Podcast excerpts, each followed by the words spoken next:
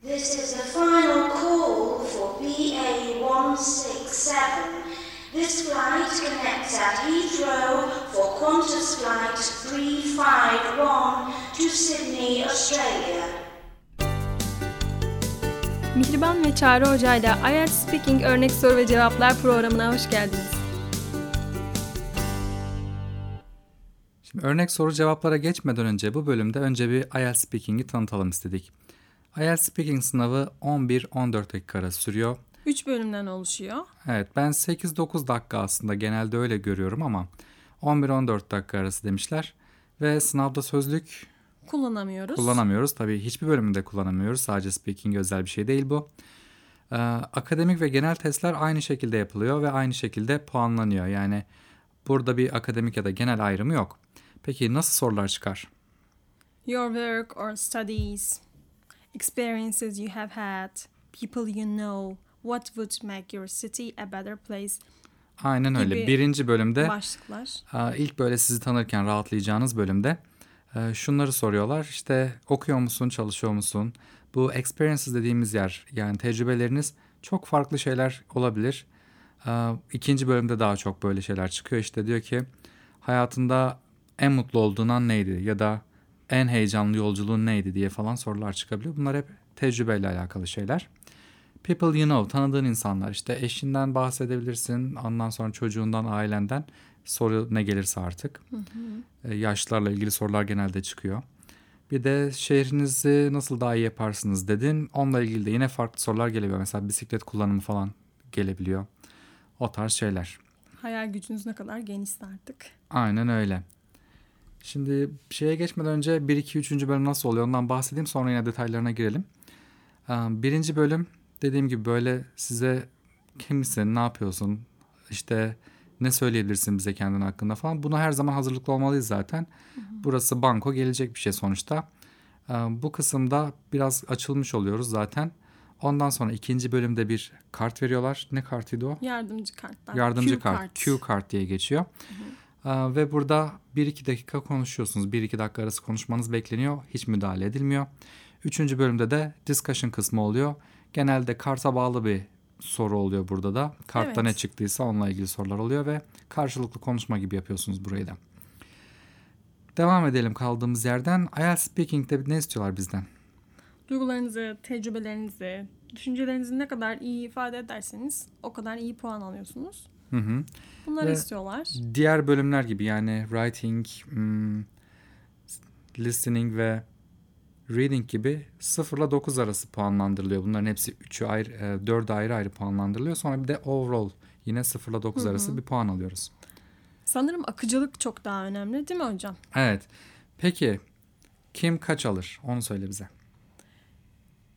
Yani sınavdan kimse kalmıyor. Speaking sınavından kimse kalmıyor. Intermediate işte çoğu konuda kendini ifade edebilen ama çok hata yapan bir kişi ortalama 5 alabilir mesela. Hı hı. Native biriyseniz 8,5 veya 9 alırsınız. Evet bizden de genelde çok özel bir durum olmadıkça çoğu okul bizden 6,5 bekliyor. Çok da yüksek bir puan değil gayet alınabilecek bir puan. O yüzden gözümüz korkmasın. Peki kriterlerimiz neler? IELTS Speaking için kriterlerimiz neler? Telaffuzun iyi olması lazım. Hı hı. Kelime bilgisi gerekiyor. Verilen kelimeyi sürekli tekrarlamak yerine onunla aynı anlama gelen farklı kelimeler kullanabiliriz. Böylece kelime dağarcığımızın ne kadar geniş olduğunu göstermiş oluruz. Tabii ki de gramatik olarak da farklı yapılar kullanmamız bekleniyor bizden. Aynı zamanda kullandığımız yapılarda doğruluk çok önemli, akıcılık önemli ve anlattığımız şeylerdeki bütünlük önemli. Buna coherence deniliyor. Hı hı, Bu çok önemli. Bu sinonim dediğin kısmı yani eş anlam kullanma ve çeşitli kelimeler kullanma kısmını biz writing'de de bahsediyoruz. Ee, diyoruz ki mesela bir paragrafta bir kelimeyi birden fazla kez kullanmayalım. Buna dikkat edelim. İşte biliyorsak eş anlamını kullanalım. O yüzden eş anlam çalışmasını çok yapıyoruz akademik çalışmalarda.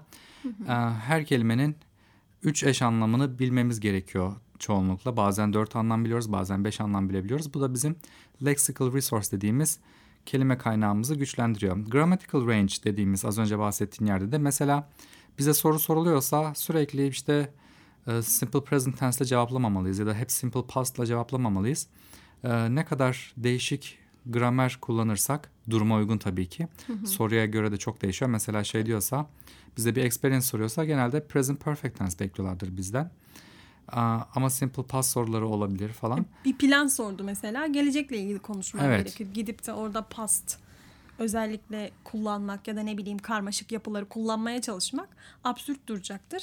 Hani sırf böyle grammatical range dediğimiz şeyi göstereyim diye de böyle girişimlere hiç başvurulmamalı bence. Aynen öyle. Zaten 10 dakikalık sınav boyunca e, karşımıza çıkan bütün sorularda birden fazla tense kullanmaya bizi yönlendiriyorlar. O yüzden biz soru kökünü takip edip duruma uygun cevaplar verirsek gayet yeterli olur. Evet. Şimdi part 1. Partlara bakalım tek tek. Part 1 yaklaşık 4-5 dakika sürüyor ve bizden ne isteniyor burada? Burada kendinizi tanıtmanızı istiyorlar. Sonra da kişisel sorular geliyor. Hı hı. Ne gibi mesela? Evin daire mi, müstakil mi? İşte okuyor musun, çalışıyor Hı hı, musun? Az önce söylediğim gibi. Evet. En sevdiğin spor ne? Hobilerin neler? Ne yemeyi seversin? Sevdiğin müzikler, kitaplar ya da ailenden bahseder misin tarzı sizi daha çok rahatlatmaya, hani açmaya yarayacak sorular. Evet. Geliş. Gayet güzel. İkinci bölümse 3-4 dakika sürüyor. Dediğimiz gibi burada Q kart yani bir tane yardımcı kart veriyorlar. Önce size sınavı yapan kişi soruyu okuyor. Daha sonra kartı veriyor. Zaten kartın üstünde aynı soru yazıyor. Sonra da 60 saniye veriyorlar. Evet sonra mi? bir dakika veriyorlar bize e, not almamız için. Burada yapmamız gereken şey şu. Ben bütün cevabı tek tek yazmak değil de mesela örnek bir soru ver bize. Örneğin, örneğin ziyaret ettiğin ilginç bir internet sitesini tanımla. Hı hı, diye bir soru geliyor ve orada bizi yönlendiren bazı ipuçları oluyor. Ne diyor mesela? Mesela ne zaman ziyaret ettin? When you visited it. Hı hı, Ya da how you first knew about the website. İnternet sitesini ilk nereden duydun? hı hı. İnternet sitesi ne hakkında? What the website is about. Ya da neden ilginç olduğunu düşünüyorsun? Why you think it's interesting gibi soru şey ipuçları. Hı hı. Buralarda mesela demek istediğim şu. Not alacağınız zaman işte ne zaman ziyaret ettiğiniz sorusunu işte I visited last year diye Evet, yazmak uzun- yerine sadece last year orada not almak yeterli olacaktır. Çünkü 60 saniye sadece var. O da gayet az bu şekilde uzun uzun not almak için. Böyle anahtar sözcükler Anahtar diyoruz ya. kelimeleri Hemen onları yazmak yazmak lazım. lazım. Aynen öyle. Bu not alma kısmı tamamlandıktan sonra kartı veriyorsunuz. Ee, daha sonra 1-2 dakika kesintisiz konuşmanız gerekecek. Yani en az 60 saniye konuşmanız iyi olur. Ee, 120 saniyeye kadar da konuşabilirsiniz. Daha, zaten daha fazla sizi konuşturmayacaktır. Zaten That's enough da- diyecektir. Hı hı. Aynen sınavı yapan kişi de sizin söylediklerinizle ilgili olarak size 2-3 soru soracaktır. Böylece daha da rahatlarsınız. Daha akıcı bir şekilde devam etmiş olursunuz. Aynen. Part 3'e baktığımızda bu da 4-5 dakika sürüyor. Ee, Q karttaki konu başlığına bağlı olarak sınava yapan kişi bize sorular soruyor. O konuyla bağlantılı oluyor genelde. Ve bu konu hakkındaki sizin düşünce ve hislerinizi ifade ediyorsunuz. Ee, mesela az önceki kartta web sitesini sormuştun ya. Onunla ilgili iki tane örnek ver bize. Ne olabilir? Mesela whether you think young children should be allowed to access the internet. Evet mesela dedik ki İşte çocukların e, internet erişimine izin verilmeli mi? Bunlar daha çok discussion demiştim yani başında. E, biraz writing konularına benziyor. E, o yüzden bunlara da hazırlıklı olmak lazım. Writing Evet. çalışırken de bunlara biraz çalışmış oluyoruz aslında. Diğer bir sorunumuz ne olabilir? Whether the government should make sure that everyone has access to high speed internet. Evet herkesin yüksek hızlı erişim, internet erişimine sahip olmasını sağlamalı mı hükümet dedik. Ee, IELTS Speaking geçmek için İngilizcemizin ne kadar iyi olması lazım ona bakalım şimdi. Kimse IELTS Speaking'den kalamaz dedim. Evet. Ee, İngilizce seviyemizi ölçüyor bu. Çok ileri düzeydeki öğrenciler normalde birkaç hata daha yapsalar 7 ya da 7-8 8 alıyorlar. alırlar. Evet. Aynen. Bu writing'de de geçerli. İşte hep writing'e benziyor kıyaslıyorum ama e, writing'de de mesela şey e, iyi yazmışsın. Bütün genel olarak iyi yazmışsın ama arada birkaç tane böyle hata yapmışsın. İşte özne yüklem uyumsuzluğu yapmışsın falan. Bunlar tekrar etmedikçe böyle minor evet değil mi? ufak Küçükse. şeylerse bunlar görmezden geliniyor. Ama aynı gramer hatasını birkaç kere yaptıysan burada bir sıkıntı olduğunu düşünüp oradan bu sefer puan kırılabiliyor. Evet. Intermediate seviyesindeki öğrenciler kaç alır? 5 ya da 6 alırlar. 5 ya da 6 alabilirler evet. Sınavı yapan kişi sizin kendi düşüncelerinizi ifade edebilme yeteneğinize bakıyor. Hatalar sadece dediğim gibi çok sık olduğunda ya da ne demek istediğiniz anlaşılmadığında ciddi düşünülür. Bizim okuldaki writing sınavlarını hatırlıyor musun? Bu e, konu anlaşılmadığı deyince aklıma geldi. 05 kabusu vardı. Aa evet. E, konuyu anlamayıp yani iki, Tamamen farklı şey yazıyorlardı Evet. ve o kadar çok şey yazıyorlardı ki arkadaşlar ve mutlu bir şekilde çıkıyorlardı. O sayfayı doldurdum, arka sayfaya geçtim diye. Sonra bir geliyordu 05. Evet yani Konu konuyu anlamamışsınız. İki Evet. sayfa yazı yazmışsınız ama e, farklı bir konuda yazmışsınız. Yanlış anlamışsınız. O yüzden 0,5 değil mi? Evet öyleydi. O yüzden soru kökünü tam anlamak, heyecanlanmadan okumak her şeyden çok daha önemli bence. Burada da iyi dinlemek önemli. Aynen. Ama şunu unutmayın arkadaşlar. Anlamadıysanız sorabilirsiniz. Yani ben anlamadım tekrar eder misiniz derseniz e, size tekrar Tabii. edecektir. Farklı bir şekilde ifade edecektir. Evet. Belki yavaş söyleyebilir biraz. E, Buradan puan kırılmaz korkmayın. Ama ben bir öğrencime lazım, evet bir öğrencime söylemiştim. E, Çok iyi değildi İngilizce seviyesi ama denemek için girmek istemişti.